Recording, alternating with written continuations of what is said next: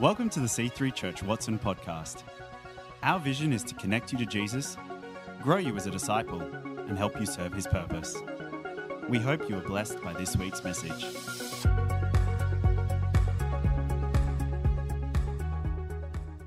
It's great to be back here with you and back in Canberra. We uh, stake a claim to still being Canberra locals, even though we don't live here. But after 12 years of living here and driving around, uh, I can confidently say and proudly so that uh, the last 10 days I have not got lost once in Canberra, which was not the story when we first moved down here. But uh, I think it testament, it's testament to the fact that we can claim local resident status still. So, anyway, great to be with you. I'm going to uh, invite my beautiful wife, Deb, to come and say hi to you. Come, like to come up, Deb? Hello, hello. Thank you for inviting us into your beautiful church and just to enjoy God's presence together. Um, isn't it great when there's people that can play instruments and have beautiful voices to sing to lead us? And I really appreciated that. Um, it young Rebecca um, that was leading us this morning? Yeah, thank you. And um, just the team. But also, as Amanda said, she's saying that we've blessed her, we've blessed you over the years, but I've got to say, in return, thank you for what you've sown into our lives. because it means a lot. And uh, Amanda, you know, took the Freedom Ministry into our church, and we are seeing life changed, and it's been really a great impact. And how true, isn't it, that we are ordinary people with an extraordinary God? And even the words of Mother Teresa when she spoke, and you know, she said that um, some of us can do great things, but all of us can do some things with great love.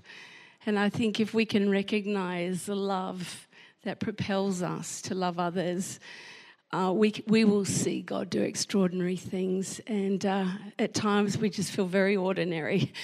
And yet, when we come together, like being in the company of one another, in His presence, um, it's just beautiful to see the body at work. And uh, there are people behind the scenes in the kids' ministry, at the sound desk.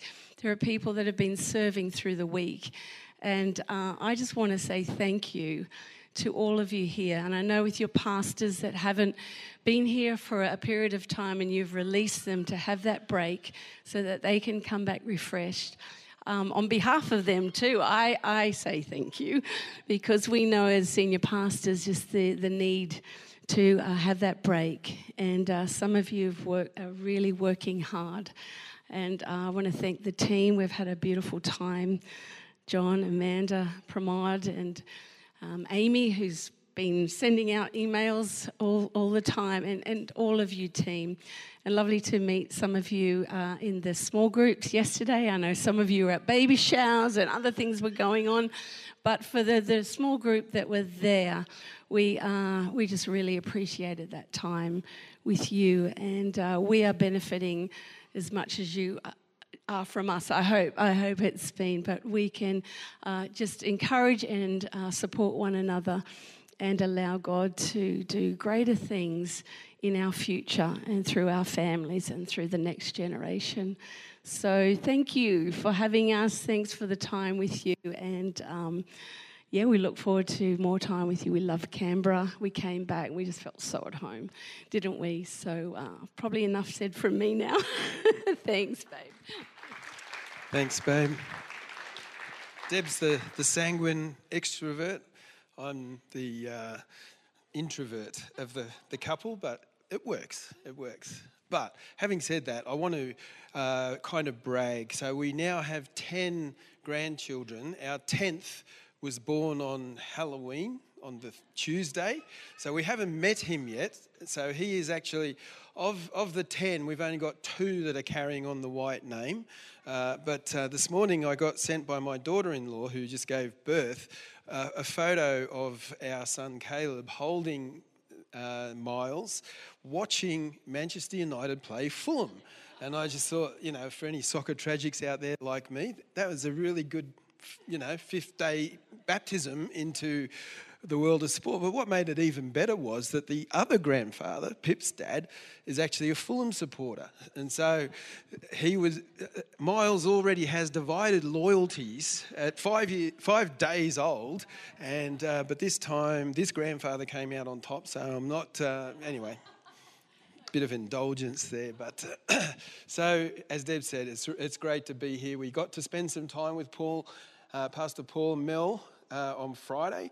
And you may or may not know this bit of uh, history, but uh, we go back a really long way to the po- point where Deb was actually a leader on the camp that Pastor Paul gave his heart to Christ at.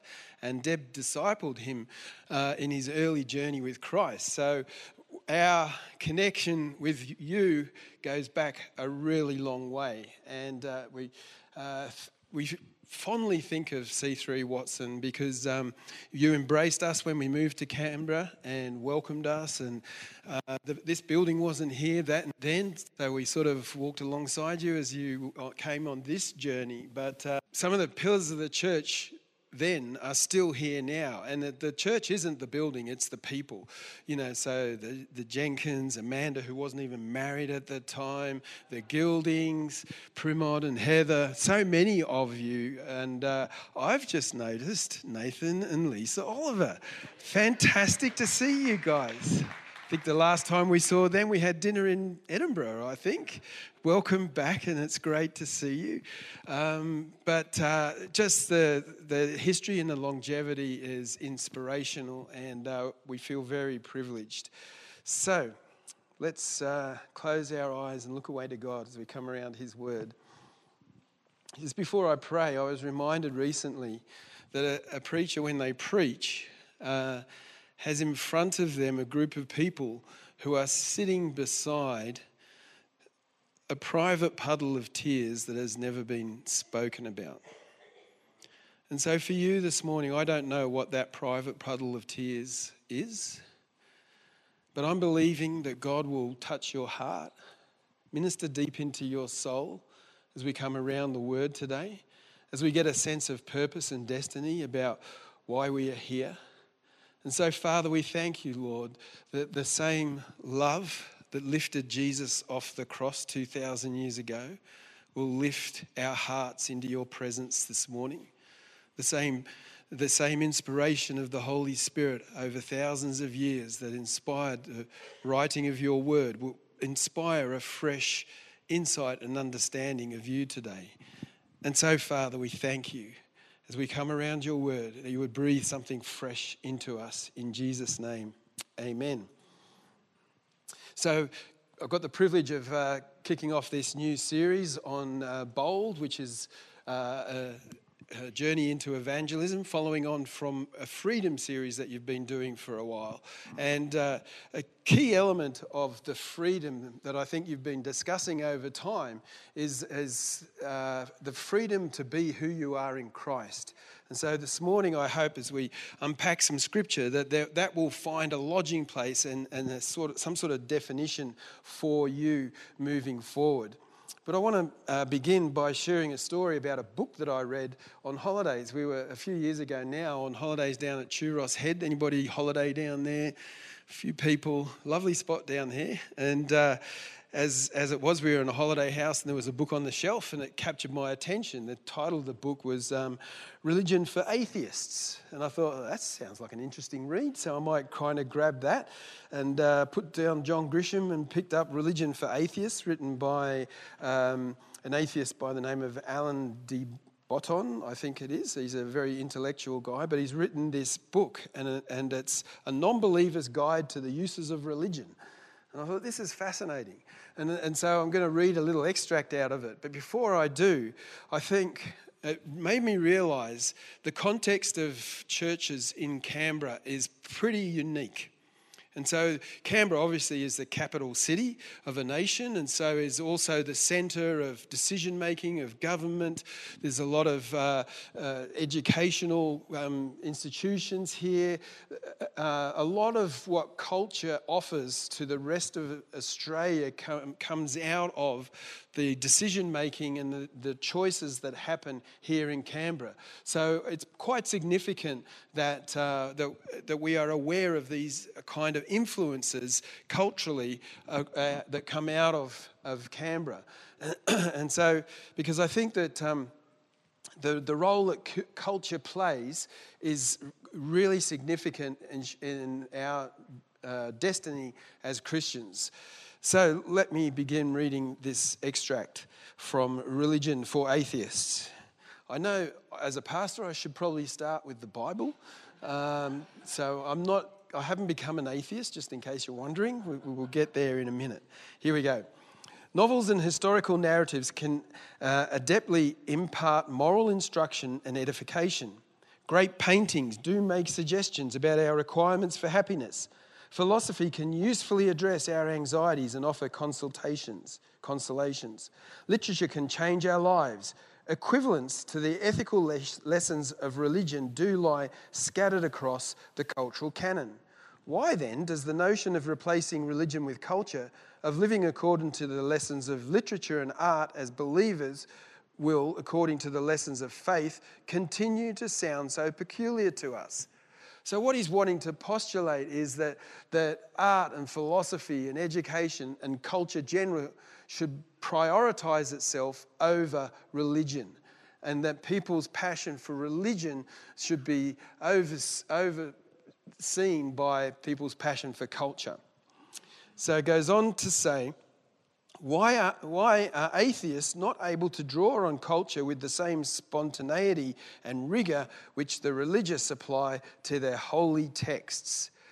And therein lies the challenge, I think, that we find ourselves facing that society wants us to discard our holy texts and draw on culture and uh, use the cultural influences to, to inform the way we move forward in life. And so in keeping with this theme about bold and evangelism, I'm hoping that this morning there will be an impartation or an expansion in your thinking and approach around what your identity is, the sphere of influence that you've been entrusted, and being people of grace and truth into those contexts. So we all uh, evangelism is about the people that we reach. Reach, in terms of the noun, is the extent or range of something's application, effect, or influence. So, so you are going to be people of application, effect, and influence into the workplaces or circles of influence where you find yourselves. We have an immediate sphere of influence that God asks us to reach, impacting the people around us with truth and grace of the gospel, Jesus. So, stewarding every aspect of our life to see our identity centered on the person of Christ and reflecting his truth and grace. From there, being led by the Spirit in the context of people, places, and work he leads us to do. So, what does it mean to touch the world and how can we do it? And so, we're going to look at some scriptural examples of how this was done. There is a culture war on. Atheists have an agenda to replace the Bible with culture. It is a sinister secular agenda on the battleground that has been waged for centuries. So, this battle's been going on as long as life itself. But here in Canberra, I think we're uniquely placed to make a difference. Many of us work directly in the public service or contract to the public service. We are public servants in a very different sort of way. And so the Bible is full of examples of people who were public servants Moses, Joseph, Esther, Nehemiah, and Daniel. Isaiah 59, uh, 14 and 15 says this Justice is turned back and righteousness stands far away, for truth has stumbled in the public squares and uprightness cannot enter. Truth is lacking, and he who departs from evil makes himself a prey. So, what it's saying is, in the public squares, righteousness is made a mockery of, and if you stand up for righteousness, you will become a victim. I don't know about you, but have you ever experienced any kind of that antagonism in, in your sphere of influence? You may well be able to identify with that.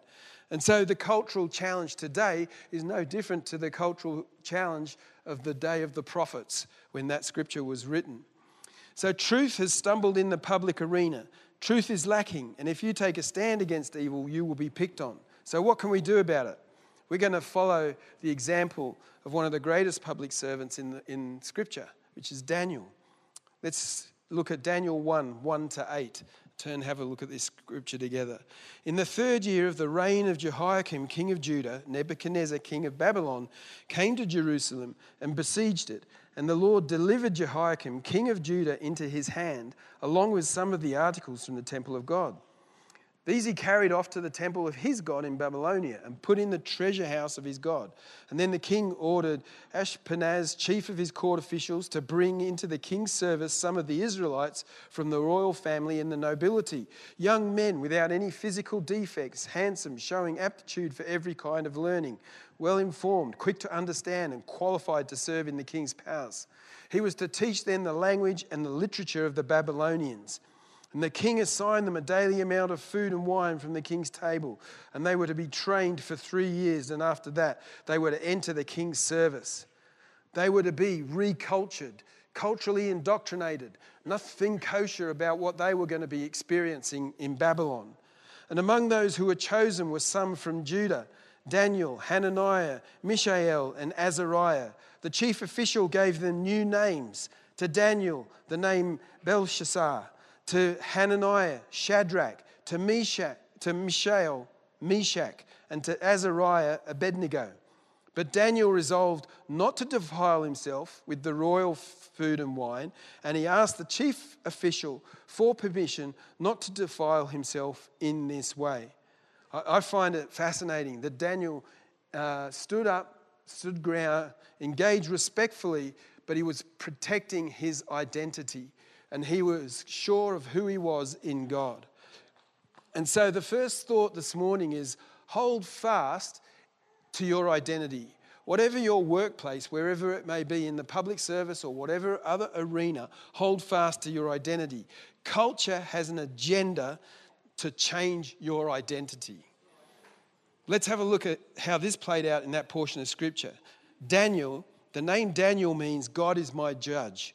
But they changed it to Belshazzar, lady, protect the king. Gender confusion, trying to mess up relationships, all sorts of challenges in that name change, that identity shift. Hananiah, which means Yahweh has been gracious, changed to Shadrach, Shadrach I am fearful of God, undermining his spirituality undermining your faith in God. This is what culture is trying to do to you and I. Mishael, who is what God is, was changed to Meshach, which means I am despised, contemptible, and humiliated. Reducing God in that young man's life. And so we find ourselves content, and those spirits that were behind that are behind what's attacking us today, I believe.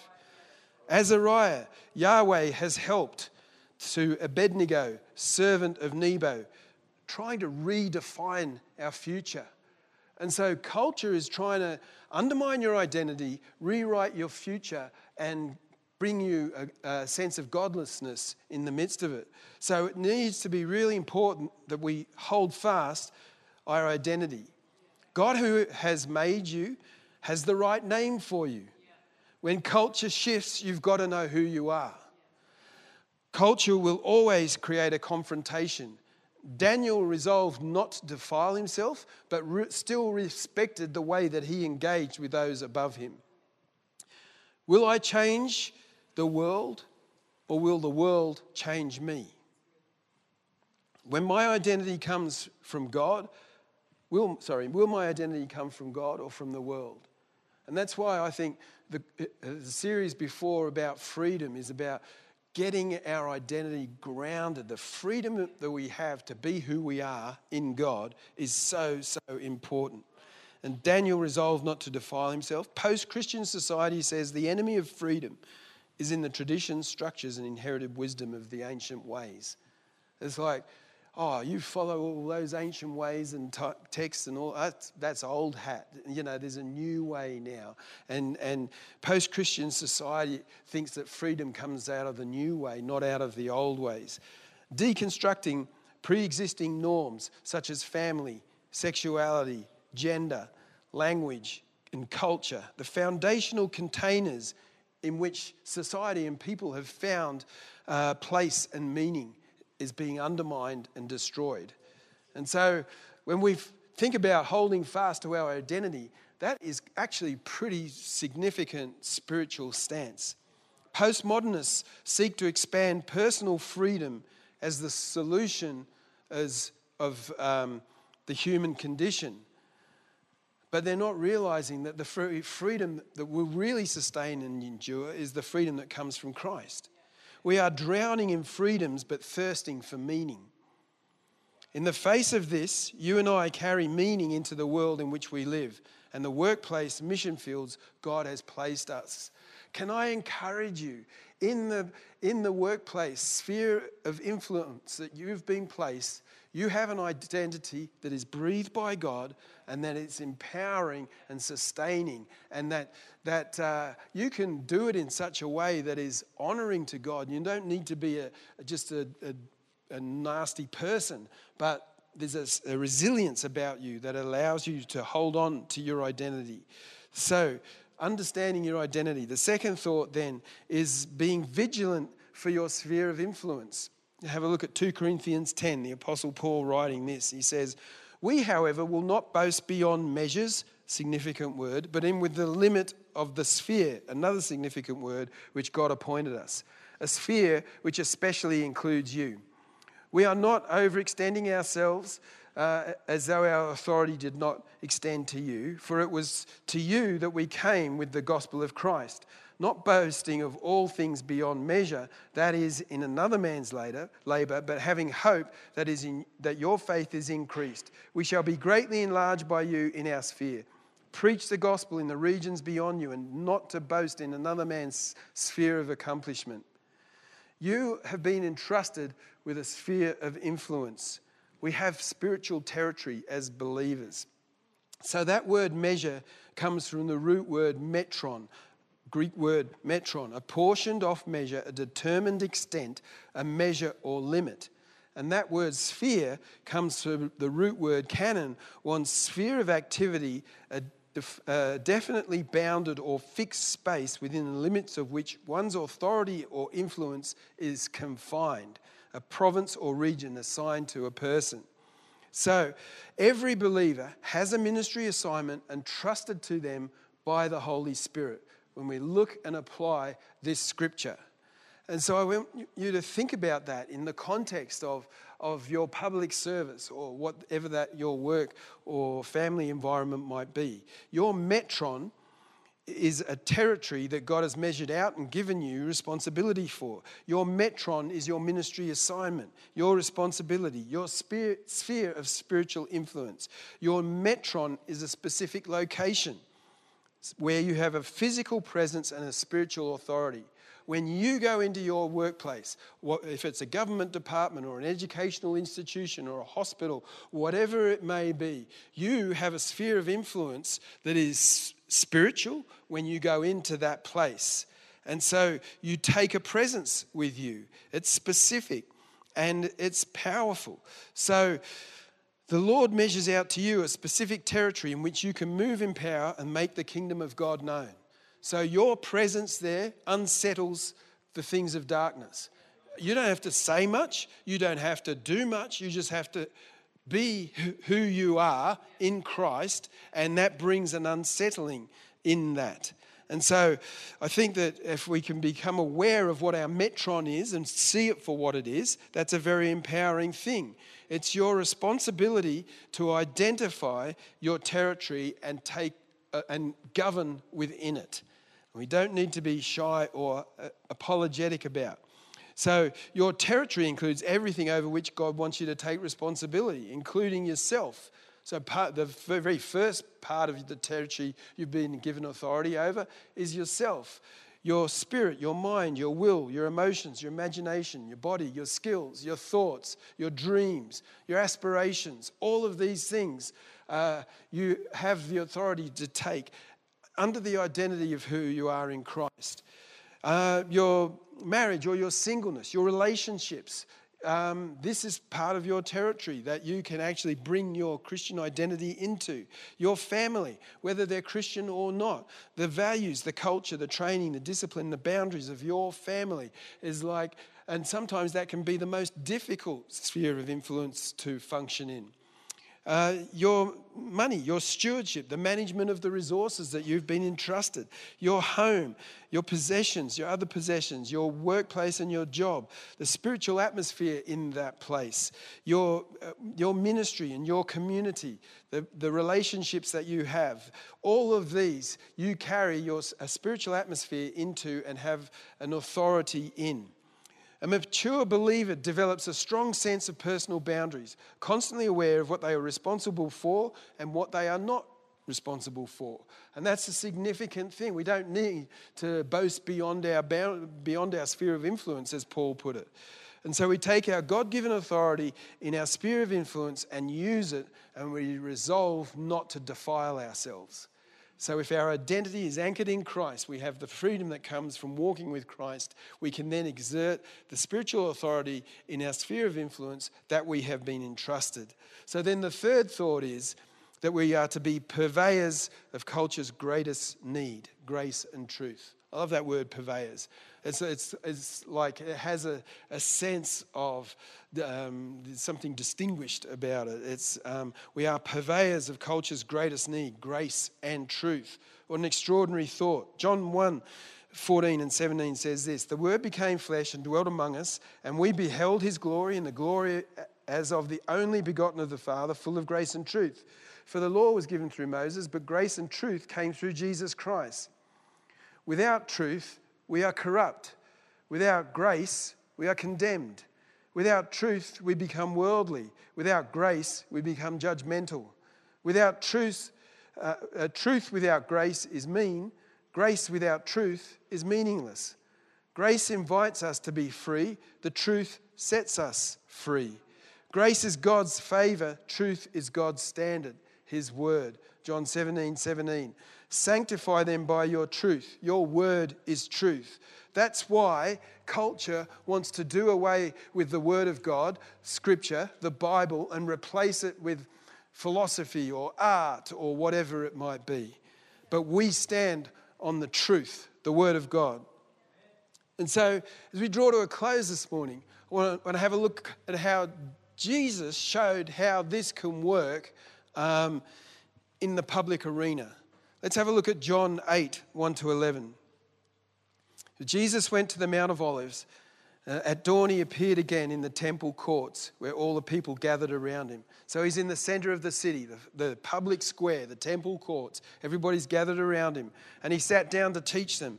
And the teachers of the law and the Pharisees brought in a woman caught in adultery. And they made her stand before the group and said to Jesus, Teacher, this woman was caught in the act of adultery.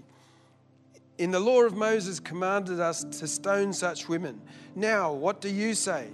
They were using this question as a trap in order to have a basis for accusing him. Have you, have you ever found yourself entrapped by accusational questions that have come maybe in your workplace or family or whatever it is? You know, this is a dynamic that is not new, and yet we, we find ourselves um, challenged with it time and time again. And even society, we've been confronted to this. Well, you know, what do you believe about marriage or sex or the world or government or the voice or this or that or the other? It's like, it's, you know, there's an, entrapment kind of thing happening out there, there to, to paint us as harsh and judgmental and critical people, but we're not. Jesus bent down and started to write on the ground with his finger and when they kept on questioning him, he straightened up and said to them, Let any one of you who's without sin be the first to throw a stone at her. Again, he stooped down and wrote on the ground. At this, those who heard began to go away one at a time, the older ones first, until only Jesus was left, uh, with the woman still standing there. Jesus straightened up and asked her, Woman, where are they? Has no one condemned you? No one, sir, she said. Then neither do I condemn you. Jesus declared, Go now and leave, uh, go and leave your life of sin. Neither do I equals grace.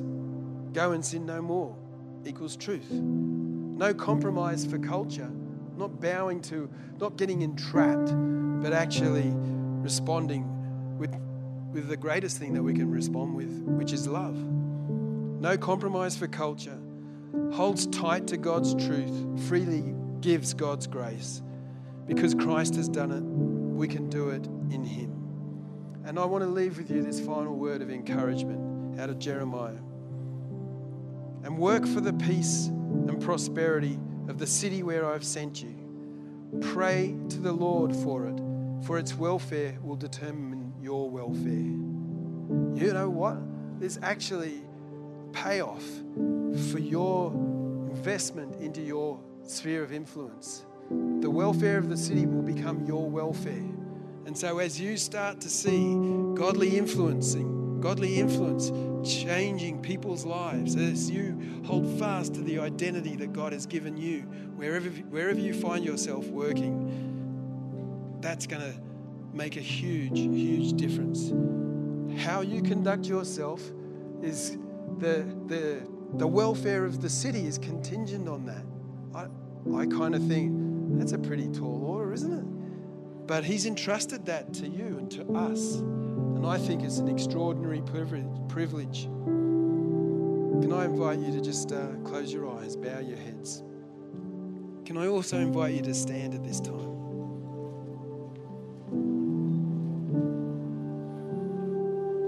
Heavenly Father, we thank you that we see in your word examples of people who have stood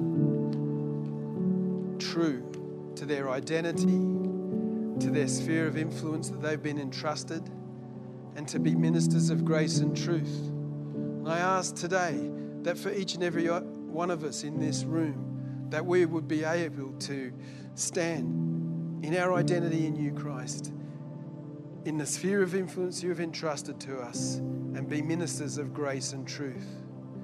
And for those of us who, who are just dealing with that private puddle of tears beside us, I pray you would minister deep into their soul with a healing touch from heaven that would reinforce their identity in you, that remind them of your love for them and would give them a sense of purpose and destiny in the sphere of influence to which you have entrusted them.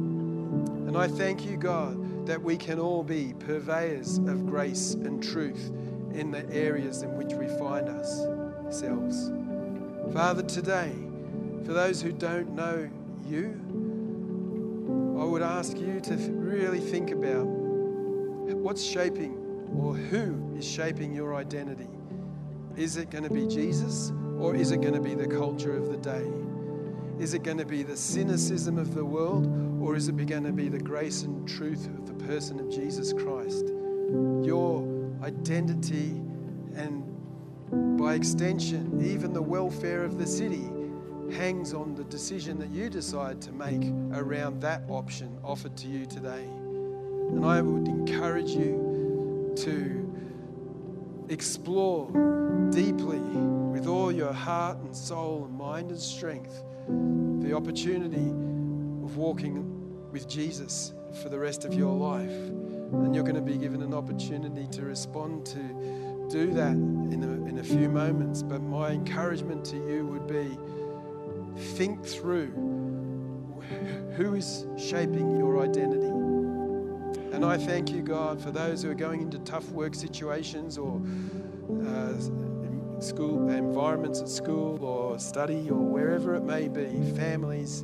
Lord, that you would give each and every one of us the grace and truth to be your ministers in those situations, to honor you, to not allow ourselves to be defiled, but to respectfully stand by the identity that you have empowered us to live. I thank you, Father, for freedom that allows us to make those choices to honor you in a respectful way, just as Daniel did. And so, Father, I pray as this room empties today and goes to various spheres of influence right across this city, that the, the ripple effect would be felt through the decision making and the courts of justice and the, and the halls of education. Lord, that, that we would recognize the sacred responsibility that we've been entrusted to actually shape the culture in which we've been placed.